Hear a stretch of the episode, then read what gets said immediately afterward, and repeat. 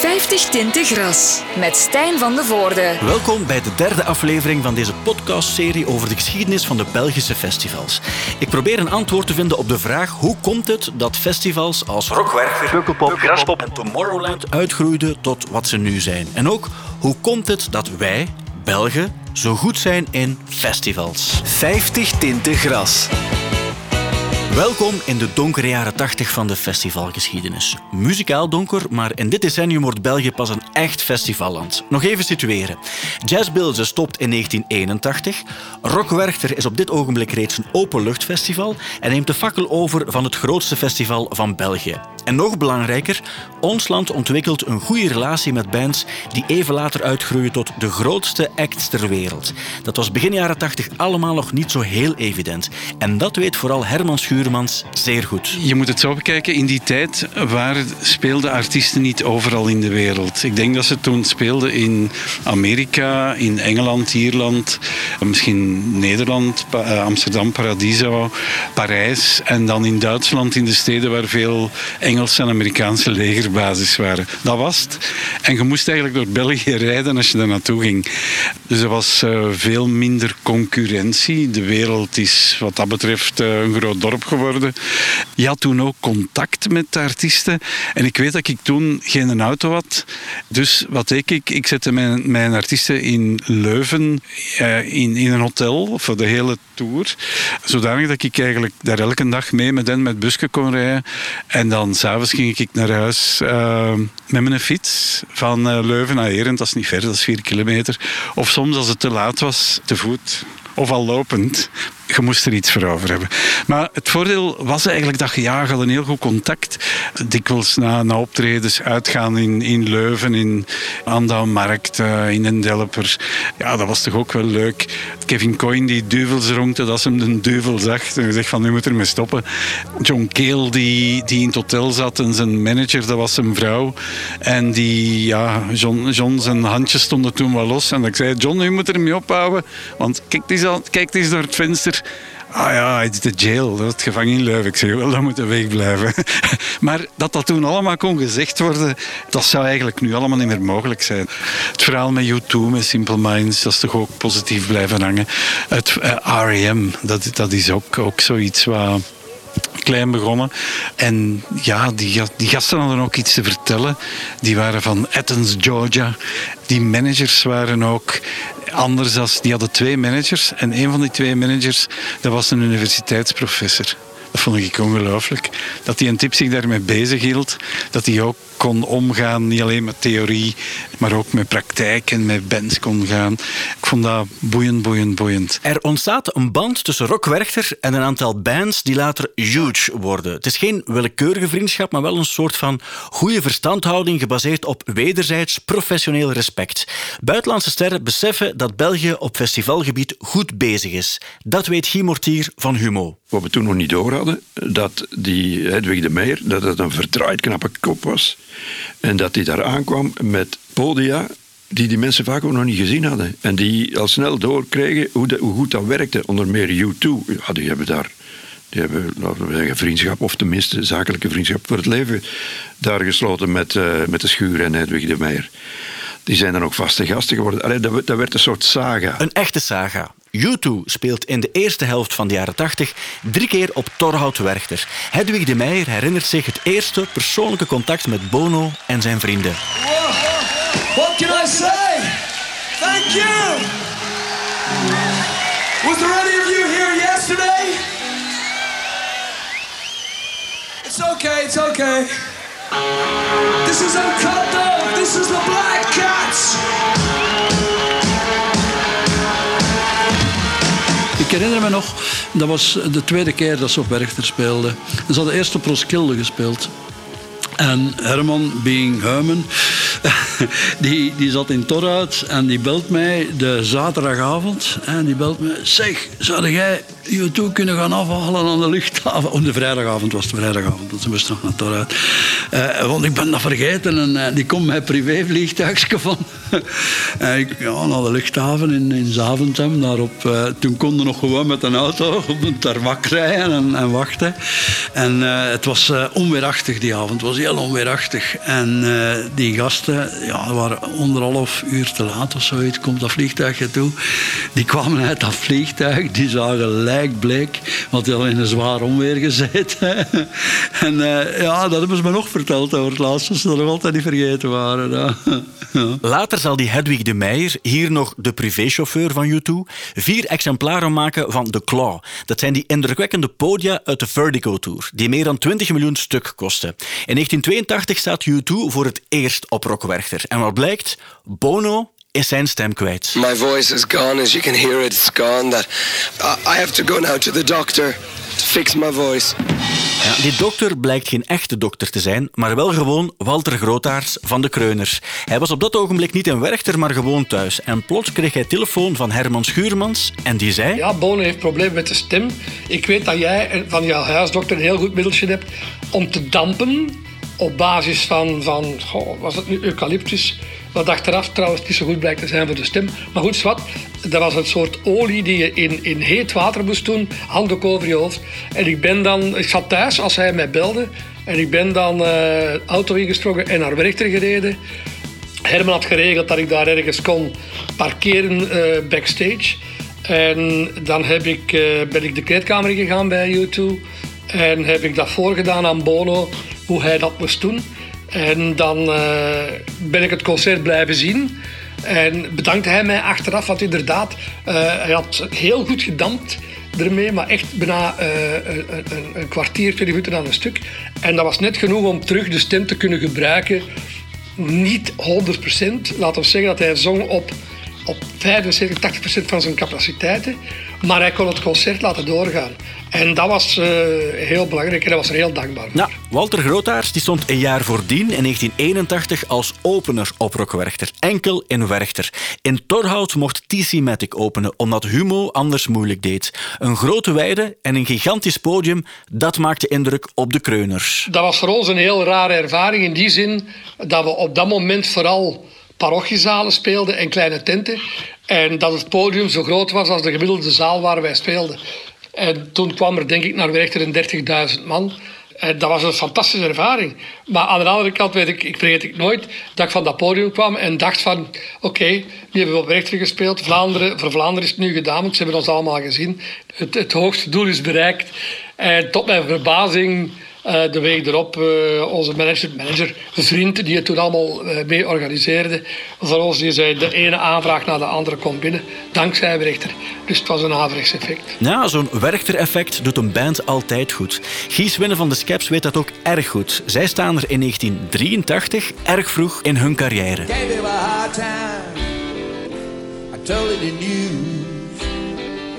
There's no I'm sorry, there ain't no excuse.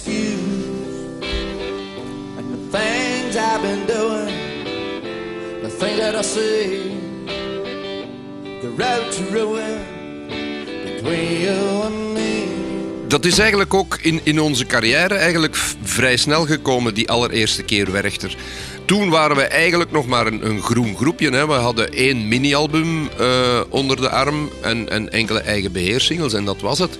We speelden op het, uh, uh, hoe noem het nu weer, Brekend Festival in Bree. Dat was een, een festivalken in Bree. En Herman heeft op een bepaald moment onze drummer Frank Sane aangesproken. En die zei van, ja, wat zouden we ervan vinden? Moesten we de skeps laten openen op uh, Torhout Werchter? Denk je dat dat al kan? Of denk je dat dat nog een beetje te vroeg is? En Frank is zo'n beetje, ja, dat is een bedeesde jongen. En die zei van, ja, misschien, misschien is dat toch nog wel een beetje vroeg. En Frank komt naar ons toe en die zegt van, moet je nu eens iets weten? Ik ben daar aangesproken door die man, dat is de organisator van Torhout Werchter. En die heeft gevraagd of dat wij daar willen spelen. En wij zo, ja, wat heb je gezegd? Ja, ik heb gezegd dat het een beetje vroeg was.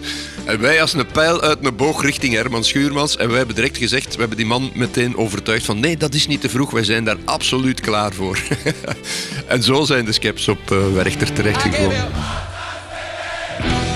Na de Scaps in 1983 zal het nog negen jaar duren voor er nog eens een Belgische band op Torhout Werchter speelt. Na die negen jaar zijn het trouwens opnieuw de Scaps die mogen openen. Torhout Werchter is op dit ogenblik natuurlijk niet het enige festival in België. Er gebeuren nog spannende dingen. Het behoorlijk alternatieve Seaside Festival in de Pannen is daar een zeer goed voorbeeld van. In 1981 startten ze met Belgische bands als De Kreuners en T-Semitic, maar ook enkele internationale bands. En ra, ra, ra, wie helpt hen aan die artiesten? Het festival valt alvast op een goed moment. Organisator Marnix Blik. Wat datum eigenlijk was 15 augustus, een uh, datum in het festivalweekend toen tijd. En uh, door het feit dat wij zo laat vielen in die kalender, in die zomer, uh, moesten wij ons ergens gaan profileren.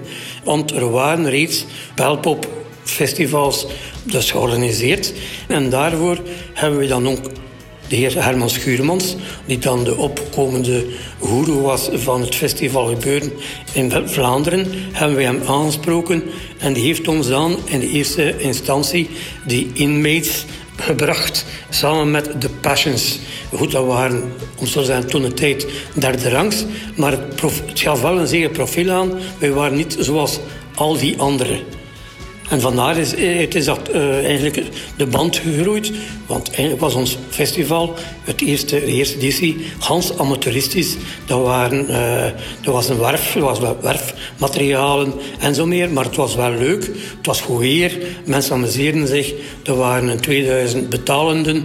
En uh, het idee was geboren en het heeft zich dan verder ontwikkeld. Een plezante start. Een jaar later, in 1982, krijgen ze een interessante tip die voor een groei van het festival zorgt. In 1982 kreeg ik uh, via Herman Schuurmans de tip dat er in Gent een uh, optreden was van een uh, band die ik zeker moest gaan bezoeken en op ons affiche kon preken. En dat waren dan de Simple Minds. Dus wij zijn naartoe geweest. Er was daar een 400-tal uh, betalenden. Uh, wij hebben dan achteraf gesproken met die manager en zijn eigenlijk op dat moment overeengekomen om toen de tijd zeg maar 400.000 Belgische frank, het was een 10.000 euro, dus die te gaan boeken. En dat was dus in, in januari, februari. Maar tegen dat de zomer er kwam, was die LP uh, New World Dream hè, gelanceerd. En dat was echt een, een doorbraak voor die groep. Maar dat bracht dus ook heel wat mensen naar het idee van oké, die willen we nog eens zien. En uh, in, in, die zin zijn we dan in de tweede editie gegroeid naar een 6 à 7000 mensen. En dat was dan samen met La Vie Belle, Recibra, want wij hadden altijd een Belgische inbreng. Ja, en zo gaat dat maar door. Seaside wordt een festival voor de zogenaamde zwartjassen. Een iets alternatiever festival in een pre-pukkelpop- en doertijdperk. Met grote namen zoals bijvoorbeeld New Order. New Order is dus de duurste groep geweest, de duurste band geweest die wij ooit geboekt hebben. Dat was toen de tijd de gigantische som van 1 miljoen Belgische frank. Dat is dus nu 25.000 euro. We hebben dus verschillende grote bands gehad, zoals de Stranglers, uh, Virgin Prunes, Fat Gadget, Echo and the Bunnyman. Die zijn allemaal de revue gepasseerd en dat was, specia een speciaal, dat was een speciaal segment van de markt.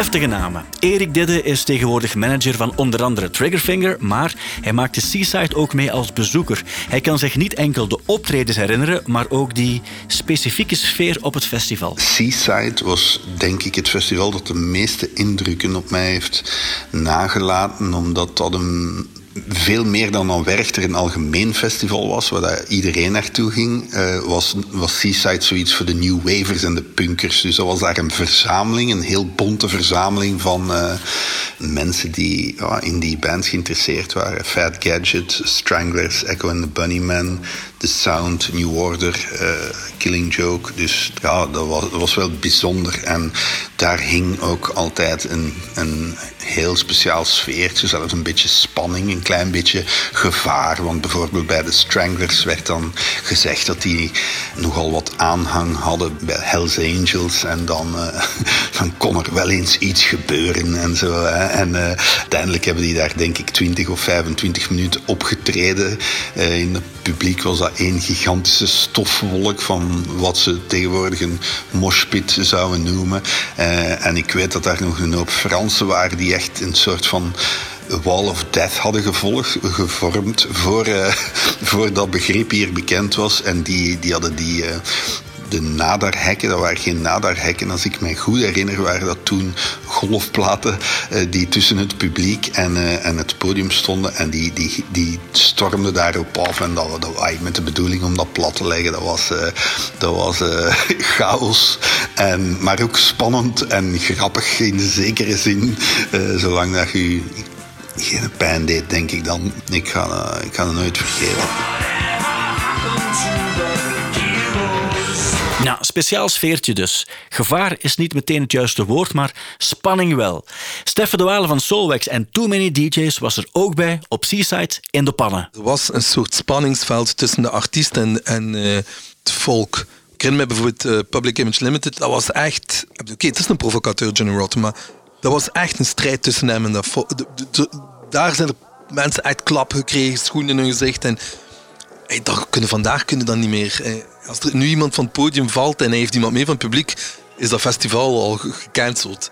Op dat moment was er echt wel een soort. Dat, was een soort subcultuur eigenlijk. Van wij zijn niet de mainstream, wij zijn niet de Dire Straits en en. En dat is wel cool dat in België eigenlijk daar op dat moment een enorm grote rol speelt.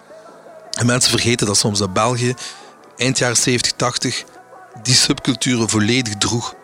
En wat zo raar is, ik denk dat dat Seaside Festival, als je dan nu kijkt naar die footage ook, hoe dat mensen zich kleden om daar te gaan. Want er waren echt maar mensen die echt een subcultuur. Oh ja, je haar en zwart. Ja, ja. En als je kijkt daarna, dat was eigenlijk wel een klein beetje waar je ook voor ging. Het was niet alleen de muziek, het was de, de belevenis van die mensen kunnen daar allemaal terecht. En, en dat was wel, denk ik, tot op vandaag de dag, denk ik, het festival waarin de muzikaal enorm veel legacy gelegd is voor veel dingen daarna. Het muzikale belang van Seaside mogen we dus niet onderschatten. Maar na vijf edities stopt het festival. Ja, in die tijd bestaat er nog geen hipster city marketing. De meeste gemeentebesturen willen geen festival in hun gemeente. En dat wordt een probleem voor heel veel festivals. Dus ook voor Seaside. Goed, wij hebben vijf edities gekend in de pannen. Hè, door, een, uh, door het feit dat de burgemeester geen fan was uh, van de, dat soort publiek. Het was een, een zeventiger. Uh, zag je die mensen liever niet, niet dat wel. Hè. Er was nog zo een organisatie vanuit de NMBS die mensen terugbracht s'nachts. Dus die mensen om 11 uur, 12 uur was dat gedaan. En die mensen bleven in de pannen hangen, in de straten, in de portieken en zo meer. Dat was niet, volgens de burgemeester, niet het publiek dat hij zocht voor een badstad. Dus op dat moment geeft hij dat vijf jaar en heeft het het festival niet meer laten doorgaan. Zonde. Zeker als je weet hoeveel moeite badsteden nu soms doen om een jonger, hip publiek aan te trekken. Maar goed, West-Vlaanderen leeft toch begin jaren 80, zoveel is duidelijk. In 1983 is er het eerste metal- of hardrock festival in België. En dan nog wel in het stadion van Cerkelbrugge, het Heavy Sound Festival. Een stevig festival met een mooie line-up. Maar als het festival in 1984 naar Poperingen verhuist, dan wordt het pas echt geschiedenis. Met onder andere de satanisten van Merciful Fate met King Diamond, Twisted Sister, Motorhead, en het eerste Europese openluchtfestivalconcert van Metallica. Al moeten we ons van Metallica volgens organisator Luc Wayaert op dat ogenblik nog niet te veel voorstellen. Let op, Metallica was niet zo groot als nu. Dat waren mannetjes van 18, 19 jaar. Ik denk dat die gewoon aankwamen met een busje, met een gewoon busje. Maar, maar bijvoorbeeld qua kleedkamer, dat was gewoon eh, een kleedkamer van, van, de, van de voetbalteam van dat Don Bosco Sportvelden in, uh, in Poperingen. En uh, zij hadden dat één van die lokalen. En, en dat was het. Wij zetten dan een, een tafel en, en, een stoel of zes. En ja, en iemand bij die, die Engels kon vertalen naar Nederlands. Die rider, dat was echt, ja, dat stond wel Karlsberg op, dat herinnert me nog en fruit. Ik denk dat er daarnaast nog een maaltijd bij. Ik denk dat ze zelfs op het, op het plein frietenwees gaan, gaan zijn. Dus ja. En daar is niets mis mee. Frankie de Smet van Damme van Channel Zero staat op dat ogenblik als klein ventje ook frieten te eten op dat voetbalveld in Poperingen. Hij heeft heel mooie herinneringen aan Heavy Sound en zeker ook aan de editie uit 1984 met Motorhead en uiteraard Metallica. I know we got some crazy fuckers from all over Europe, right? Mr. Cliff Burton's gonna pull all of your fucking teeth out. Let's hear it from Mr. Cliff Burton. Ah, fuck. You show him, man. Dat was ook de, dat was met eh, Cliff Burton nog, hè? Ja, ik, ik, was ook zo'n Metallica-adept van het eerste uur. eh, de demo nog gekocht. Dat was de wereld die openging, hè. 14 jaar. En dan plotseling op zo'n hardrock festival terechtkomen eh, waar dat Lemmy toekomt in een luchtballon. Ja, dat was on- onwaarschijnlijk. Eh, Lemmy is toen, eh, hebben ze toen eigenlijk naar het festival gebracht in een luchtballon. Ja, echt niet normaal. Echt niet normaal. Dus voor die tijd was dat groot. Als je dat nu bekijkt, was dat niet zo groot. Maar dat was... Ik denk dat dat de eerste... Ja, ik denk dat dat het eerste festival, hardrock festival was in België... die ook de, de toppers bracht. Hè. Dus wij... Ja, Metallica stond daar. Ehm, Slayer heeft denk ik het eerste of tweede, derde concert ooit in Europa daar gegeven. Ehm, iedereen die toen op die moment mee was in de richting van het eh, verhaal, ja, die, die, ja, die wilde naartoe gaan. Heavy Sound Festival trok als een van de eerste Belgische festivals een internationaal publiek aan.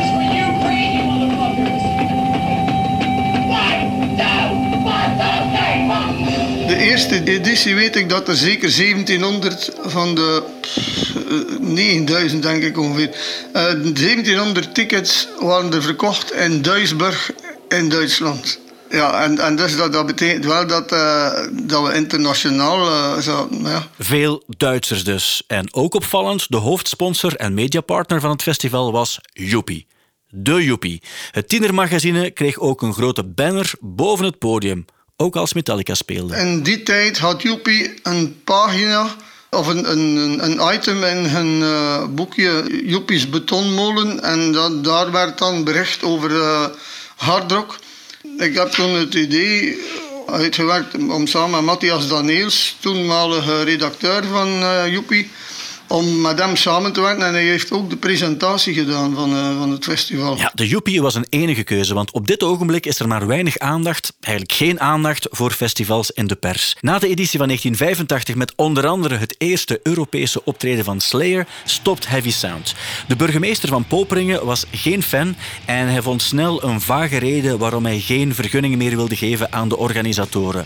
Het had iets te maken met grafschennis. Wij hadden eh, twee van de drie kerkhoven laten bewaken. Ik weet zelfs niet meer waarom dat, dat was, maar dat was zeker een advies van de, van de Rijkswacht of politie. Wij hadden ook vergaderingen met de BOB en IPER enzovoort. En dus dat hebben wij gedaan. Maar dat, dat, dat andere kerkhof die er nog eh, was, was eigenlijk, eh, waren ze aan het verhuizen. Dus eh, dat, dat zou stoppen als zijnde een kerkhof.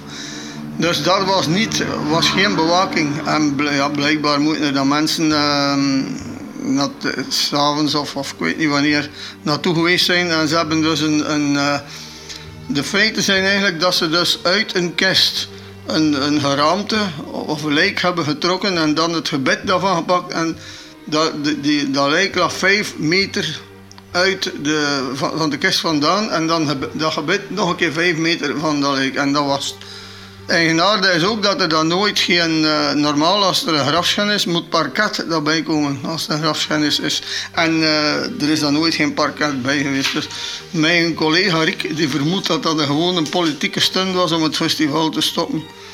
Mm, dat kan, ja, ik weet niet. Ik ga er mij niet meer over uitspreken. Ik weet het ook niet. Dat klinkt allemaal vrij louche, maar we mogen Heavy Sound Festival geschiedenis noemen. Historische momenten ook voor de bands die er speelden. En Metallica is daar een goed voorbeeld van. Fotograaf Rudy de Donder nam foto's van Metallica op onder andere Heavy Sound in 1984. Maar Metallica die heb ik eh, nog een paar maanden voordat ze op Heavy Sound eh, stonden, heb ik die eh, gefotografeerd in de Makenblijde. Dat was zo de lokale hardrocktempel in Poperingen. Ze- Waren zij daar als eh, voorprogramma van Venom. Venom, zo in de tijd de black metal band bij uitstek. En ik had in de tijd een pennenvriend waarmee ik dan eh, correspondeerde en demo's uitwisselde. En die was dan de gitaarrodie van James Hetfield. Zo ben ik dan bij Metallica geraakt. Uh, via die gast. Geraakt, dat was echt niet moeilijk. Hè. Dat was kei gemakkelijk vroeger. Uh, Metallica, James Hetfield was toen 20 jaar, net zoals ik. Underage, mocht niet drinken in Amerika, want daar mocht je maar alcohol drinken vanaf je 21ste. Dus Metallica die hadden daar een klein ja, kleedkamertje tot hun beschikking, waar dat ze dan moesten omkleden en een beetje opwarmen en zo. En daar stond dus een frigootje in met een paar flesjes bier. Maar uh, ja, dat frigootje was heel snel op. En dan uh, heb ik in mijn derdehands R5 uh, naar de lokale supermarkt geweest om ja, nog wat bier te gaan halen voor die gasten. En die waren daarmee dus heel content. En toen zei James moesten we ooit beroemd worden, we gaan dat nooit vergeten. En dan effectief, ja, hij is niet vergeten, want als ze de laatste keer in Bel zijn geweest, in Koning Boudewijn Stadion, had ik dan dat verhaal met die foto's nog eens opgestuurd naar hun management. En dan kreeg ik van personal assistant van James Hetfield een, een mail terug, een paar dagen voor de show, dat hem dan nog effectief wist en dat hem dus zijn belofte wou nakomen. En dan is dat voor de show in Koning Stadion ook gebeurd. Dan heb ik een klein half uurtje bij hem in de kleedkamer over ja, 35 jaar koetjes en kalfjes nog zitten praten. Wat dat dus heel plezant was. Ja. vriendschap voor het leven is wat overdreven uitgedrukt, maar toch mooi dat ook de toppers hun begindagen in België niet zomaar vergeten. Er gebeurden in de jaren 80 ook heel coole dingen op Belgische festivals. Ook op festivals die intussen niet meer bestaan. Neem nu bijvoorbeeld het Breekend Festival in Bree. In 1984 gaven de Smits daar het enige optreden ooit in ons land. En organisator Dirk Hermans weet nog heel goed hoe dat ging.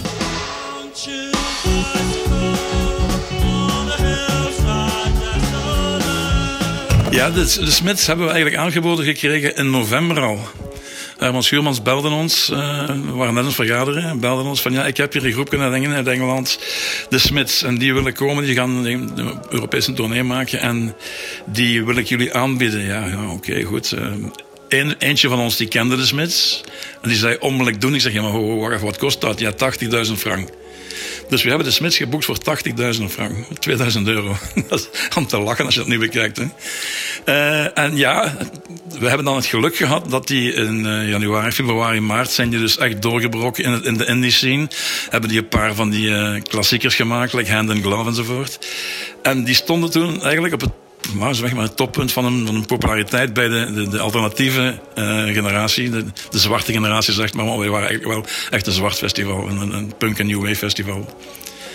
En die hebben dan bij ons opgetreden. Hij is met, met de tulp, enfin de, wat is het, de gladiolen achter in zijn broekzak.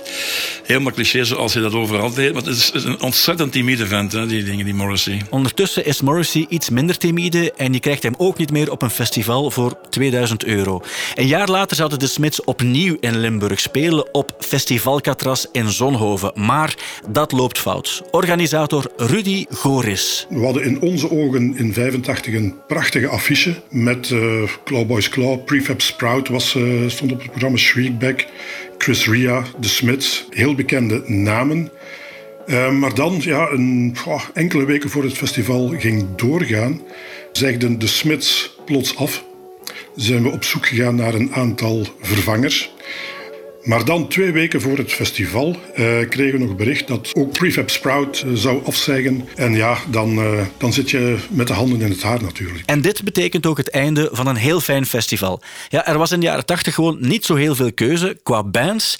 En zeker niet in het alternatieve genre. Nu, als je de programma's van de verschillende festivals van die periode naast elkaar legt, dan zie je dat Festival Catras, Seaside, Breakend ja, dat we grotendeels een beroep deden op dezelfde groepen. Uh, je ziet daar dat groepen verschillende jaren naar elkaar terugkomen. Nu, het aanbod aan alternatievere muziek was op dat moment ook niet zo groot. Je had de traditionele rock en dan had je de new wave. Maar er was geen sprake van, uh, van andere zaken. Dus, dus ja, ik denk dat een groot deel van die festivals elkaar wel inspireerden. Andere zaken, dat lag allemaal heel gevoelig. Jaren 80, dat is hokjesdenken. Zeker bij journalisten die schrik hebben om fouten te maken tegen de credibility.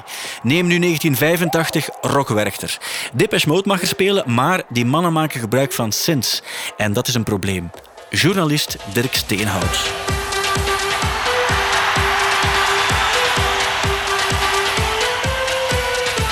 Depeche Mode. Het was een elektronische groep waarvan men toen vond dat zijn geen echte muzikanten, hè, die duwen op knopjes en zo. Ik herinner mij trouwens uh, Jackie Huis, die mijn voorganger was bij De Morgen, die het toen in zijn uh, festivalverslagen consequent had over Pêche de Modé en niet over Depeche Mode. Dus daar werd echt heel ja, bijna neerbuigend over gedaan. Dat werd niet zo serieus genomen. Herman Schuremans vond het allemaal erg grappig. Wij vonden wel dat we eigenlijk uh, mee moesten met onze tijd. Ten slotte organiseer je festivals voor jongere mensen. En ja, Depeche Mode was toch, uh, toch een groep die je niet kon blijven ontkennen. En we hebben die ook gemaakt en dat is heel goed afgelopen. En ik denk dat die verhalen misschien tot bij hen zijn gekomen via de platenfirma of weet ik wat. Maar ik denk, wat dat betreft denk ik dat wij eigenlijk zijn, zoals heel veel mensen, zeker in deze business. Als we iets uh, niet mogen doen, dan gaan we het zeker doen. En eigenlijk zijn we daarin niet veranderd. Maar ja, dat is dan ook heel plezant als dat goed afloopt en als dat dan des te sterker is. En dan, ja, die groep die vliegt dan over, die komen uit Londen of van wat ze kwamen. En ja, die vliegen dan over Werchter. En dan die piloten die draaien dan wel zo een keer, heb je het gezien? Heb je het gezien? En dan zagen die gasten, oh, oh daar gaan we eens even spelen. Of daar gaan we morgen spelen. En voor Depeche Mode wordt Rock Werchter 1985 een van de hoogtepunten uit hun carrière. Zanger Dave Gahan.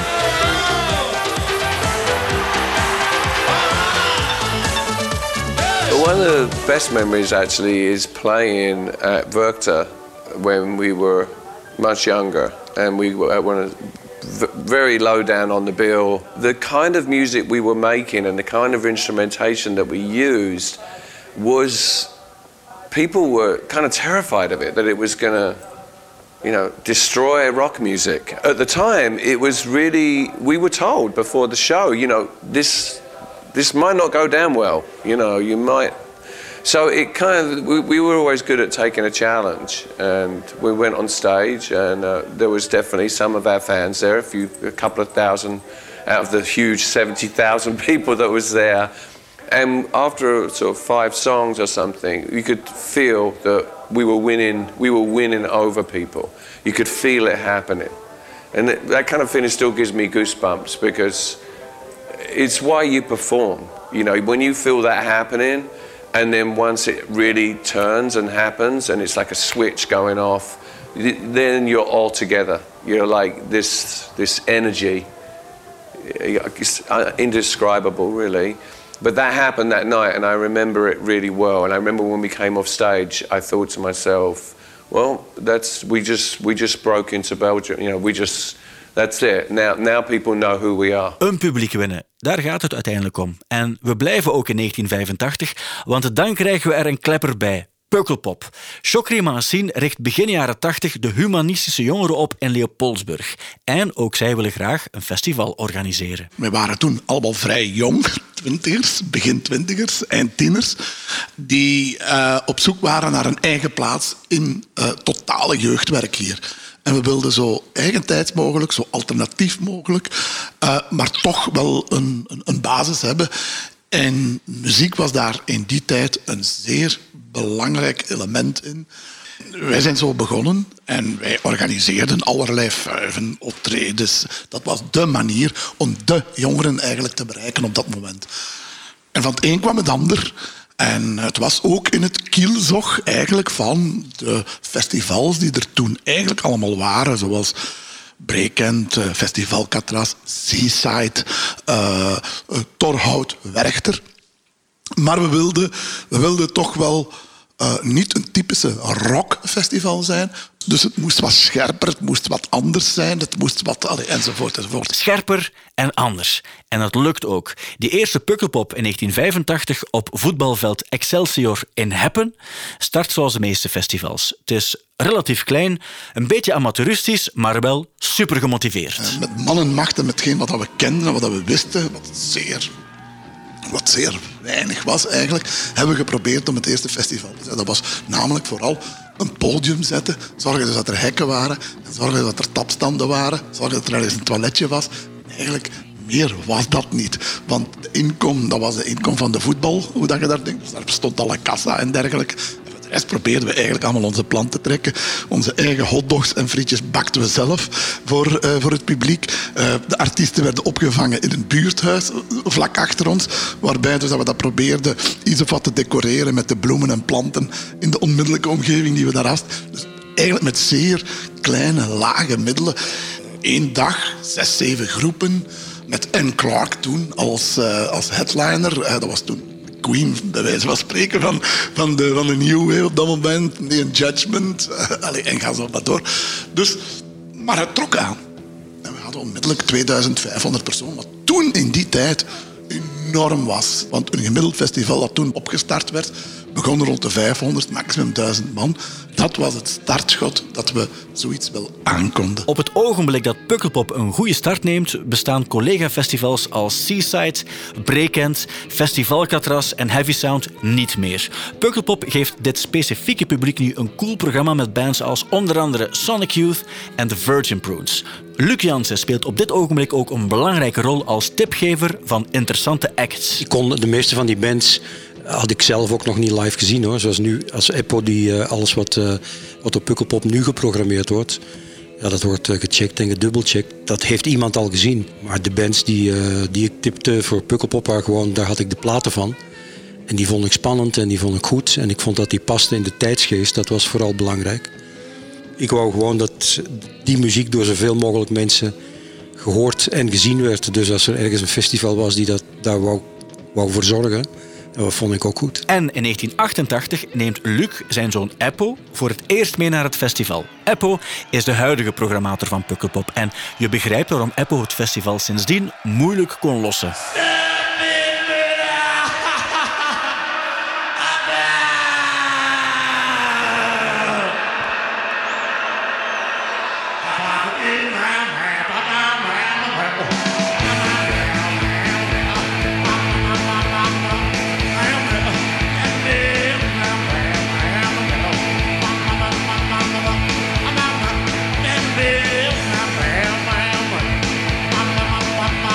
Dat voor mij de eerste keer 88, als ik de Ramones voor het eerst zag, dat dat voor mij iconisch is geweest en een, en een, en een, uh, een mijlpaal in, in mijn leven, uh, om het zo maar te zeggen. Maar ook denk voor veel mensen die daar waren. Dat jaar met Sonic Youth, Big Black, wat dat toch ook zeer belangrijke groepen zijn geweest. Achteraf herinner ik mij vooral dat ik, ja, wat zal het geweest zijn, 13-jarige tussen leren jassen, de geur van leren jassen verschaald bier. Dat, ja, wat, wat mensen altijd zeggen over festivals uit de jaren 80. De geur en het publiek, hoe ze eruit zagen, dat was voor mij heel uh, hanekammen, uh, leren jassen. Dat is toch wel ja, indrukwekkend dan. Die jongeren liepen uh, thuis denk ik gewoon in, in, in gewoon jeans rond. Maar als ze dan naar een festival gingen, dan werd toch die, die haar met zeep recht naar boven gezet. En als het dan begon te regenen, dan had je een slappe hanenkam verkleedpartij is, is denigrerend, maar mensen kleden zich toch om naar dat soort concerten, festivals, events te gaan. Zo van, daar hoor ik bij. Daarvoor had je mensen met de, met de parkas.